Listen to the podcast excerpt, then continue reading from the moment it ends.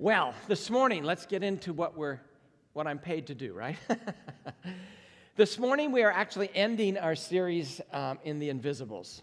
Now, don't assume that we have mined the depth of them all, so we'll never come back to this.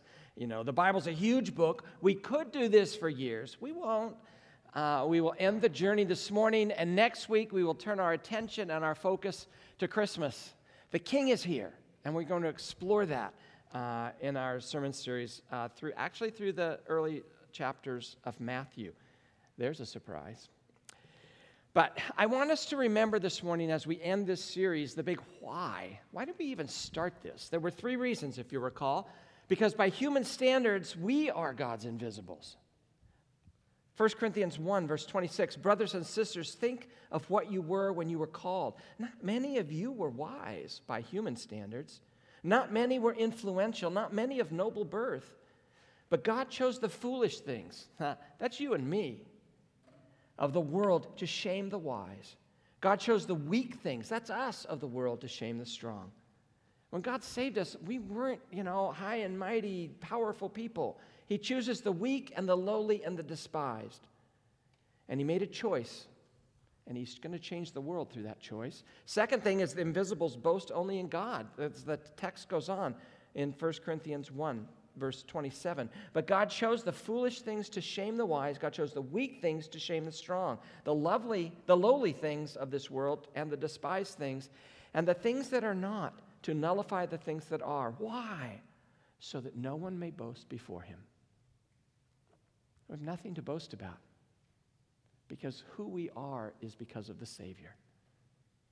And third, we did this so that we can understand that we change the world when God uses ordinary people to do extraordinary things. The people at the church of Corinth were just mostly run of the mill people. They were, they were idolaters, formally. They were, they were common merchants.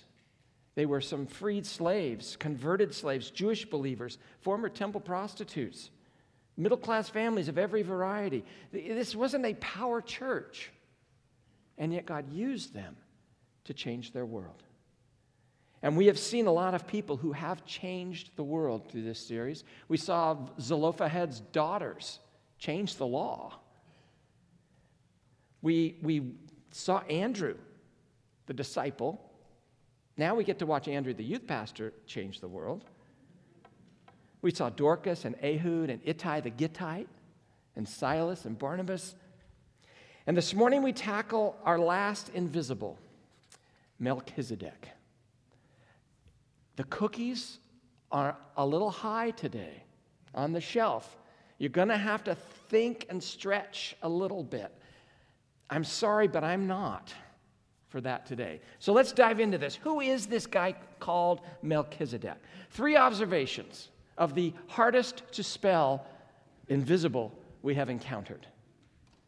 Number one, only three books in the Bible mention him. Only three books we, that he shows up. He is found in Genesis, he is found in the book of Psalms, and he is found in the book of Hebrews. Only those three places.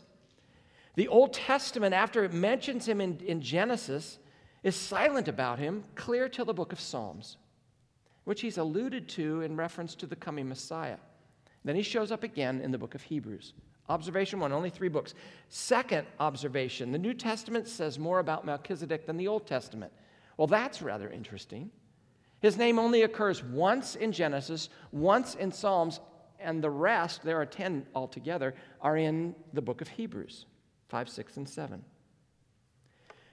The writers of Genesis and Psalms only give us four verses. Everything else is in the book of Hebrews. Third observation, he lived during Abraham's day.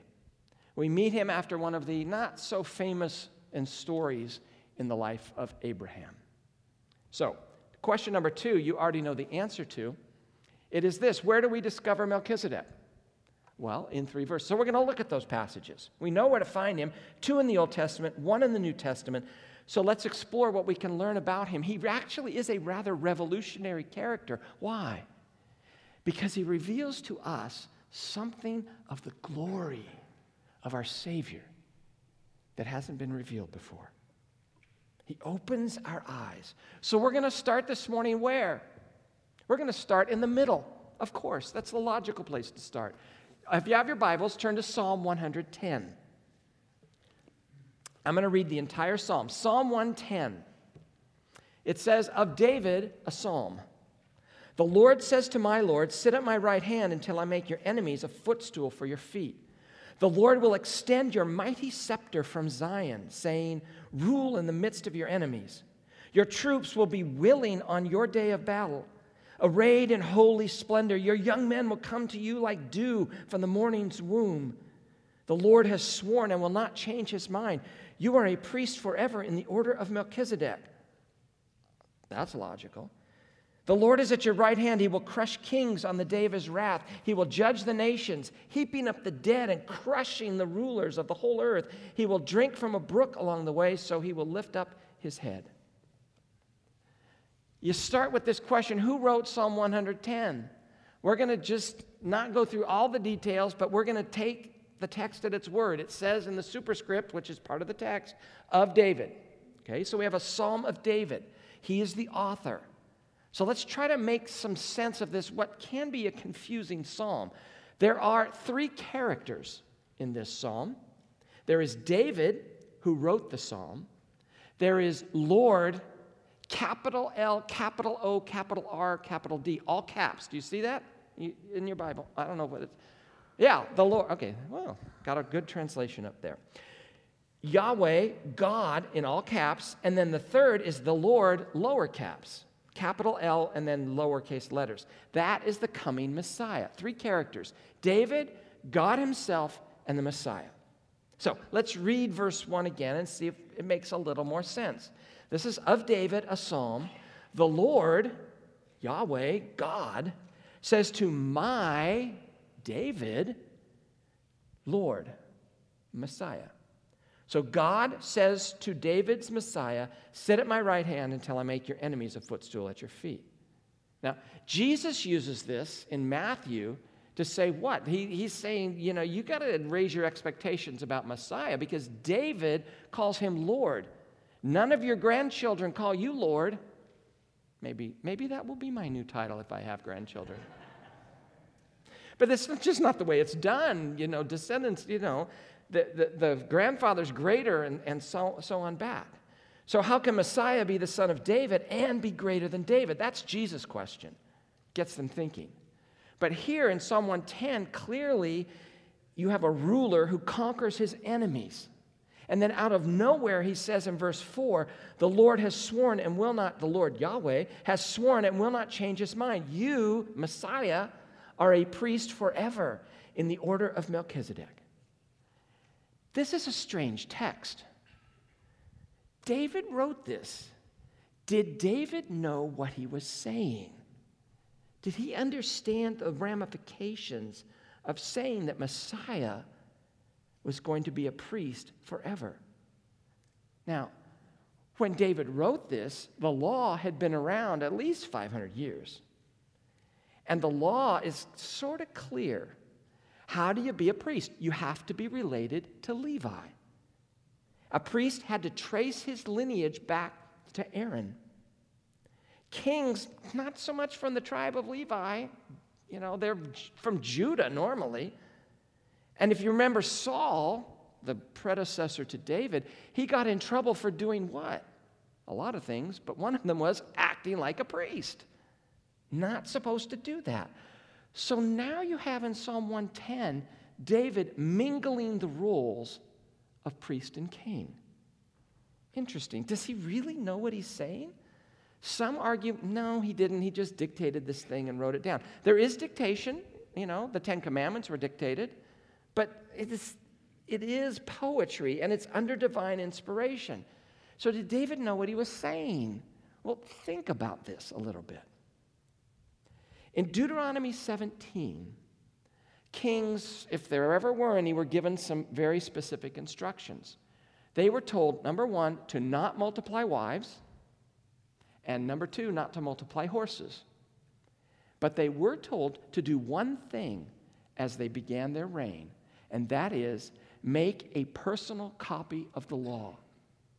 They were supposed to copy it by hand for themselves so that then they had their own personal copy of the scriptures. For the rest of their lives, they were to read it and follow it. And so I would assume, as the second king and a very literate king, he probably did that.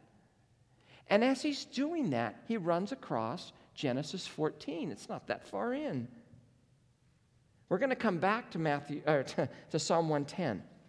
But let's take a look back then at, at Genesis 14, where Melchizedek comes in for the first time. So turn back, Genesis 14. Let's see what's going on here. Genesis 14, verse 1. This, is a, this, this will be a heartwarming passage for you. At the time when, let's count them, Amraphel was king of Shinar, and Arioch king of Ellasar, and Chedorlaomer king of Elam, and Tidal king of Goyim. How many kings? Four. These kings went to war against Bera king of Sodom, Birsha king of Gomorrah, Shinab king of Admah, Shem, Shemember, I don't know how to say that one, king of Z- that other place, and, and the king of Bela, that is Zoar. Okay, there's five there. All of these, all, all these latter kings, these five, joined, in force, joined forces in the valley of Siddim, that is in the, the Dead Sea Valley, down in the Jordan Valley. For 12 years they had been subject to Chedorlaomer, these four kings and his coalition, but in the 13th year they rebelled. So you have these four kings, they are aligned, aligned against five kings on the other side. These four conquer them, they're serving these four kings. Don't think Queen Elizabeth II that's not the kind of king we're thinking about here. They're really like mayors, city leaders. these are city states. And so, you know, they, they get these four mayors or kings together under Chedorlaomer. They have come from the north, they've conquered things, they're ruling, they're, they're making people pay their, their taxes to them and all of that. So you have four, four kings against five. And at this point, then in Genesis 14, there's a nasty battle. that involves tar pits and uh, whatever. And so the four under Chedorlaomer lose, okay? I'm sorry. They win. Now you're really confused. But these four win, okay? So they've, they've, they've subjected these, these other five.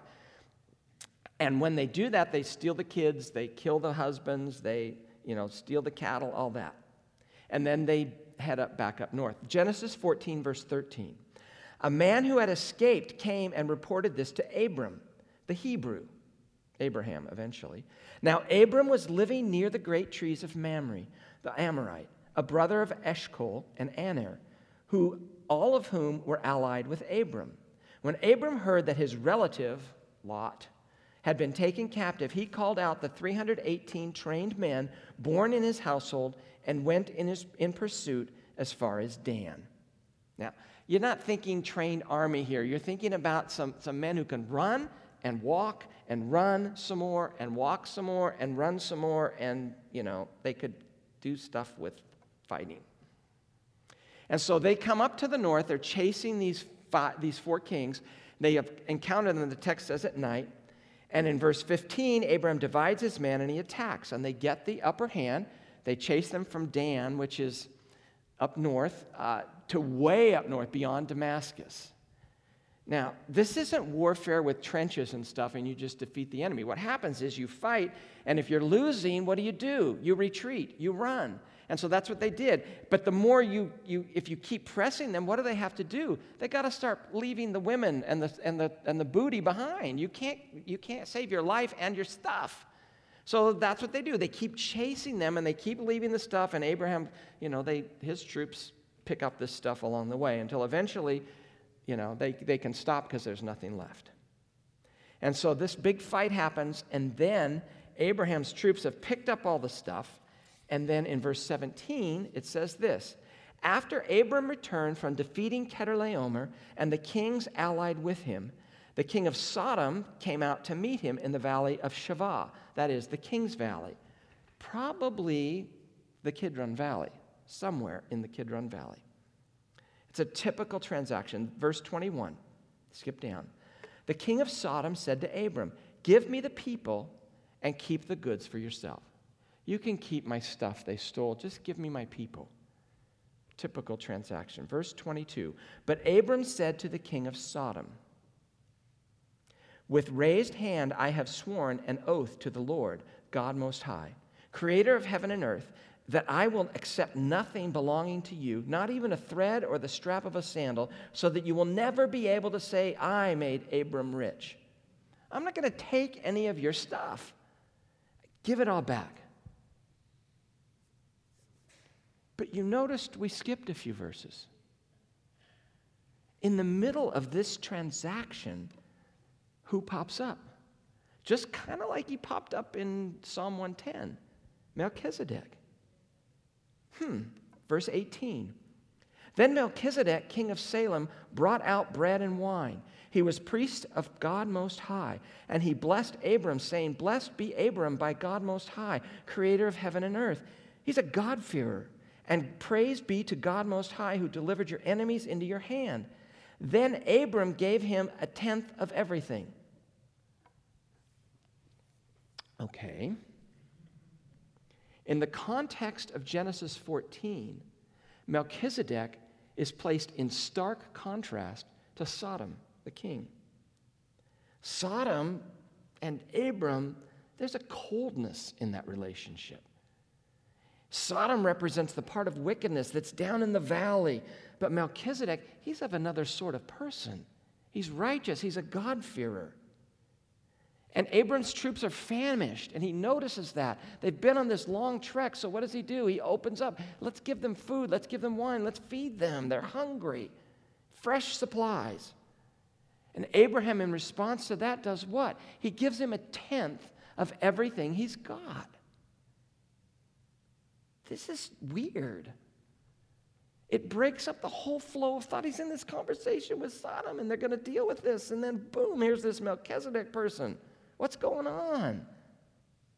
What do we really know about Melchizedek from the Genesis account? Not very much.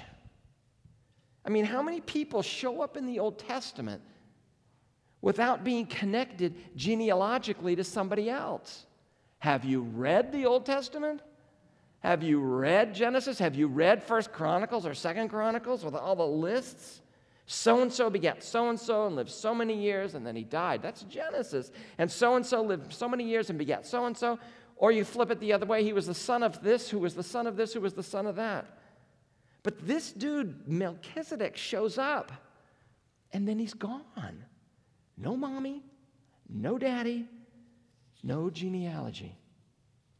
There are a few others in Genesis, but they're not very important.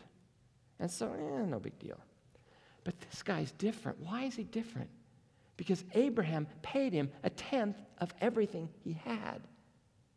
He pays him a tithe, and then Abraham receives from him a blessing. Abraham's, he's a vast landowner. He's rich. He's an impressive figure. And yet, what? Melchizedek blesses him, the father of the nation of Israel. Abraham, the great patriarch, recognized Melchizedek as what? As a priest.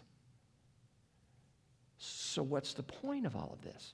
Well, some would say Melchizedek is a pre incarnate Christ. He's a figure of Jesus who showed up, you know, 2,000 years before he was born. But, but I'm not going to go there. You can go there, we'll still love you. But I don't think I'm going to go there. Why? Well, one reason is because of what it says about him in Psalm 110.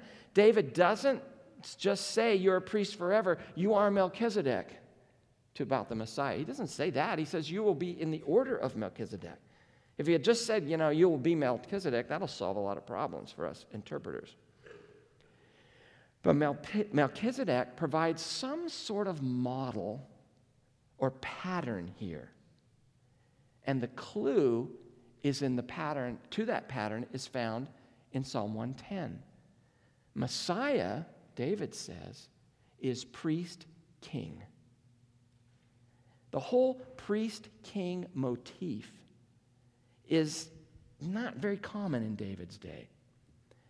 It's, you know, I think David's wrestling with this. He's, in his mind, he says, I, I can't be a priest and a king. Uh, the law doesn't really support that. My predecessor got in trouble to doing that, But David does see, I think, a progress of revelation. David says, you know, God is unfolding truth step by step by step. And it's okay to be a king and a priest in Abram's day. It's not okay to be a king and a priest in my day. So, what's the difference? The difference is the law. The law has been instituted. And I think that David understands that as he's having these devotions, reading his personal copy of the law, and he runs into this enigmatic figure, Melchizedek, superior to Abraham, who is a priest king, and he's like, oh, that's what's going on. And then he writes, God Most High, creator of heaven and earth, the Lord has sworn and will not change his mind. The king at God's right hand is also a priest. You are a priest forever. You're going to function in this role of a mediator as the Messiah in the order of Melchizedek, not in the order of Leviticus, which brings you back to Saul, who got, you know, the throne removed for trying to do that. But then that's all that's said in Genesis. That's all that's said in, in Psalm 110. And it goes silent, nothing for a thousand years. It just hangs there. Now, you can read all kinds of commentaries. It really didn't just hang there, they had all kinds of ideas over the, and speculation over the years. But nothing comes close to the exp- explanation that we find in Hebrews 5, 6, and 7, where the writer opens up in Hebrews 7 with what Genesis says. If you have your Bibles, turn to Hebrews 7. It's one verse in 5, a couple verses in 6, most of the discussions in 7. That's what we're going to look at this morning. Verse, Hebrews 7, verse 1. This Melchizedek was king of Salem and priest of God Most High. He met Abraham returning from the defeat of the kings and blessed him. And Abraham gave him a tenth of everything. We know this. We've just read that in Genesis. So now you begin to get some exegesis, some explanation of the text. Verse 2. First, his name, Melchizedek, means king of righteousness. I'm writing to people that might not know their Hebrew too well, so it means king of righteousness. That's what Melchizedek means. Don't miss the Hebrew meaning. It's important to understand this figure. Then he says, then also king of Salem, which means king of peace, most likely king of Jerusalem. Another explanation of the Hebrew. Verse 3 Without father or mother, without genealogy, without beginning of days or end of life, resembling the Son of God, he remains a priest forever. As far as the text is concerned, there's no beginning, there's no end, there's no genealogy, which is a huge point. The author is saying there is a theological significance in what has been left out of the Old Testament record of Melchizedek. Arguments can, from silence can be very weak. But an argument for silence from silence is very strong if you're expecting noise. Have you ever, are you familiar with Sherlock Holmes' Silver Blaze? Sherlock figures out the crime because the dog did not bark at night. This dog always barks at night when there's a stranger around. Day or night, he barks if there's a stranger. But the night of the crime, the dog did not bark. Therefore, it wasn't a stranger. The silence is significant because the dog always barks around strangers. So it had to be someone known to the dog.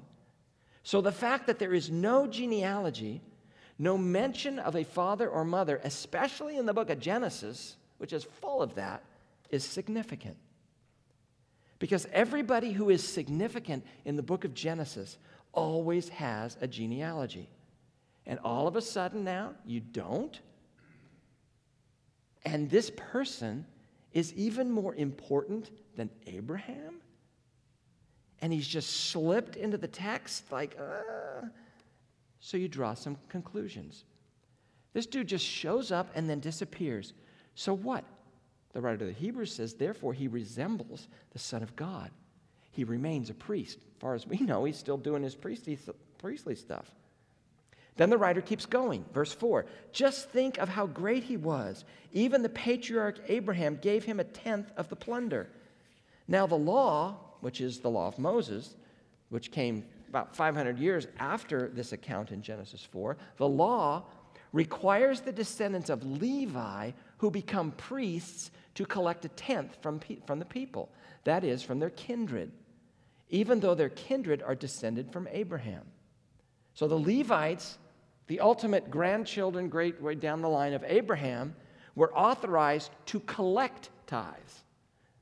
Collect. That, you, you, that's what they did. They don't give tithes, they collect them. Verse 5 Now the law requires the descendants of Levi who, became, who become priests to collect a tenth from the people, that is, from their fellow Israelites, even though they also are descended from Abraham. This man, however, did not trace his descent from Levi, yet he collected a tenth from Abraham and blessed him who had the promises. And without doubt, the lesser is blessed by the greater. The greater blesses, not not the other way around. What's going on? I think it's here to teach us something very important. Hebrews wants to teach us how important Melchizedek is. And so you've got this straightforward explanation in the text in Hebrews. So now you come to the point of it all, which is huge. If the ultimate priesthood was a Levitical priesthood, and the law of Moses was final, then why on earth in, he, in, in Psalm 110, centuries after the law was given, does David say there is a priesthood from a different order, from the order of Melchizedek? Because what you are saying when you say that is this. The Levitical priesthood somehow is not good enough it's a bit defective. And once you start announcing there's going to be a priest after the order of Melchizedek, you can't just rip the priesthood out of the law. It's a, it's a, it's a unit. What are you going to do if you don't have a priesthood? So, a thousand years before Jesus comes, David's psalm is already saying, in effect, we have to have something more than a Levitical priesthood. And it's not enough we need something more than the law, too. And David is saying we need something that outstrips the, Le- the Levitical system. Watch how the argument goes in verse 11. If perfection could have been attained through the Levitical priesthood, and indeed the law given to the people established that priesthood, why was there still a need for another priest to come, one in the order of Melchizedek, not in the order of Aaron? For when the priesthood is changed, the law's got to change. Did you catch that? When the priesthood is changed, the law is changed. He's saying if you pull out the priesthood, you've changed the whole covenant law. It doesn't work. The whole thing becomes obsolete. And as soon as you start announcing the uselessness of the Levitical priesthood, you're announcing the uselessness of the entire covenant, the entire law. That's the argument that's picked up in Hebrews 8. We're not going to go there. You can relax. It's beyond our scope. But that's the argument he makes. So you have in David's time a progress of revelation in this vague figure of Melchizedek. You go from priest king to the law, which basically says, eh, that can't happen to David saying, Yeah, we are going to have a Messiah who is priest king. And then you arrive in Hebrews, which says we do have a priest king, not from the tribe of Levi. That would be illegitimate. He is from the tribe of Judah. And a new covenant is already announced in principle a thousand years before Jesus arrives. Verse 13, he of whom these things are said belonged to a different tribe, and no one from that tribe has ever served at the altar.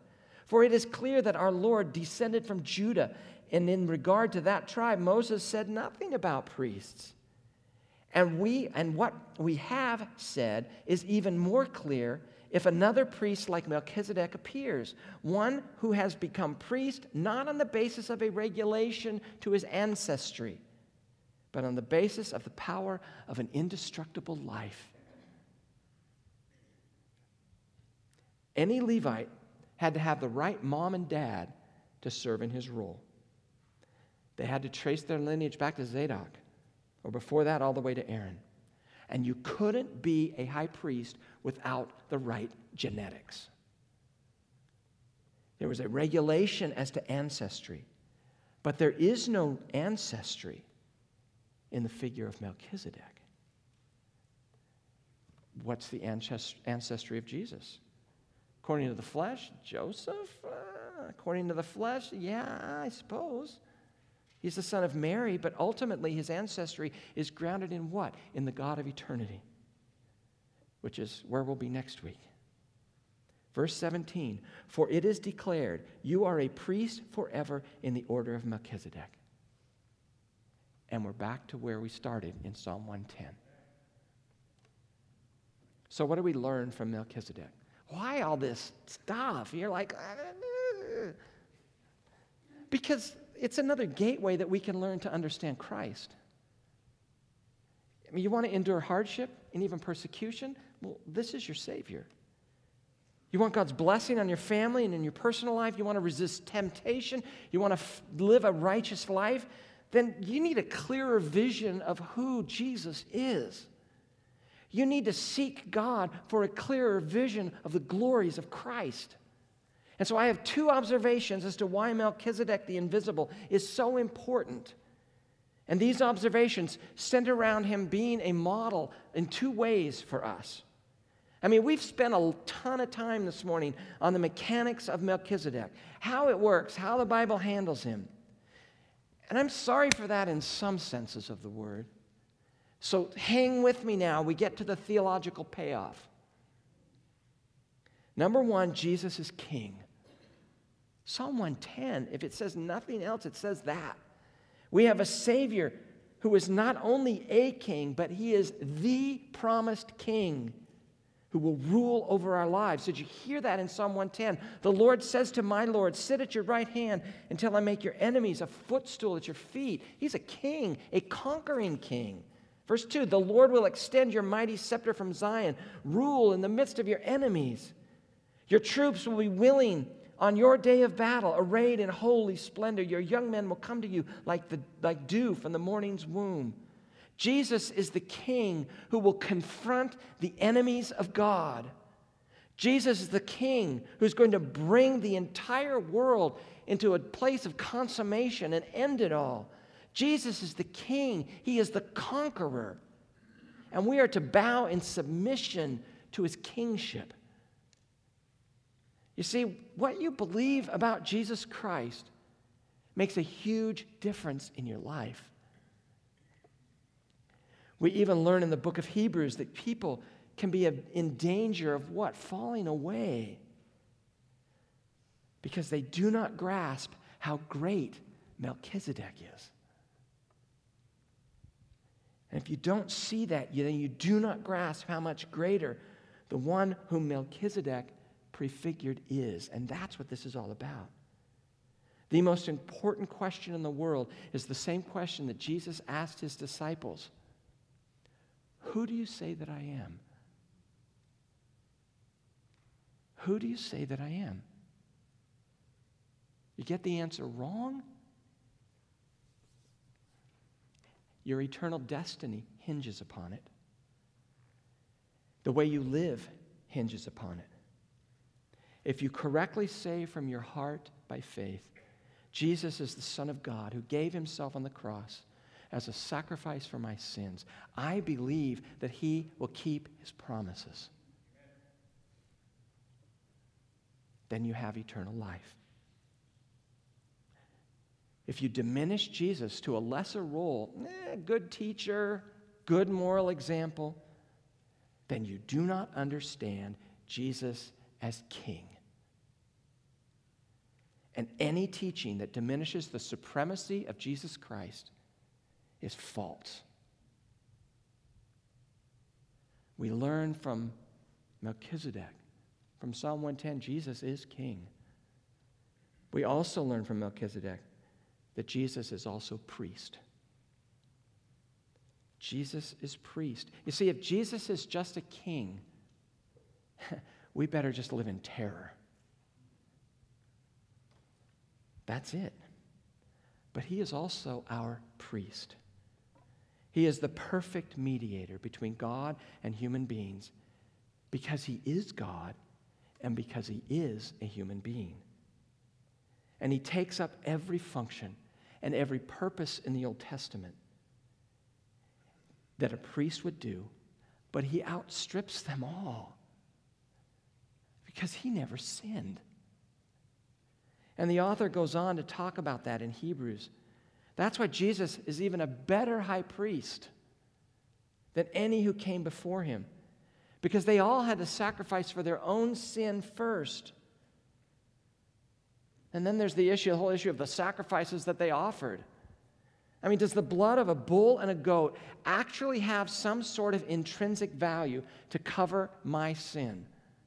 Does that really make any sense? The bull isn't saying, you know, cut my throat. Go ahead, slit it. I'm dying for you. In that sense, it's morally useless. What does it mean to take the blood of a goat and substitute it for the blood of a human being? It doesn't make any sense. But it is pointing us to something else. It is pointing to the one it is pointing us to the Lamb of God. Wonderful, beautiful Savior, a precious Redeemer, a friend. Who would have thought that a lamb could, could ransom the souls of men? What a lamb that is. He's the priest who also turns out to be the sacrifice. He is the temple he is the place where human beings meet a holy God. He's a temple. He's a priest. He's the lamb. His body is the veil. You know, all of these strands come together from the Old Testament in the person of Jesus Christ. And so we come to these New Testament ideas and concepts and texts, and, and our eyes see how the Old Testament becomes a pattern for what we have in Christ. Because in God's perfect wisdom, He anticipated it all and we come before the fulfillment and we bow in worship. Because God knows I need a king to subdue my heart. And I need a king to bring this world into climax. But I also need a priest to offer himself as the supreme sacrifice, or I am undone, or I have no hope a perfect priest, one of our kind, one like us, a human being who is, nevertheless, one with God, ultimately without father and mother, in the most ultimate sense, the everlasting of days. This is the Jesus whose gospel we proclaim before the throne of God above. I have a strong and perfect plea. A great high priest whose name is love, whoever lives and pleads for me. Let's pray. Father, we don't want to make the reading of the Old Testament just a mental, cerebral exercise. But we want to understand what your word says, that we might be able to draw near with confidence to Christ the Lord, our beloved King and our priest, made for us everything we need. Let us find confidence in him today. Let us open our eyes that we may see and in seeing believe that you will keep your promises, that we might obey. In Jesus' name, amen.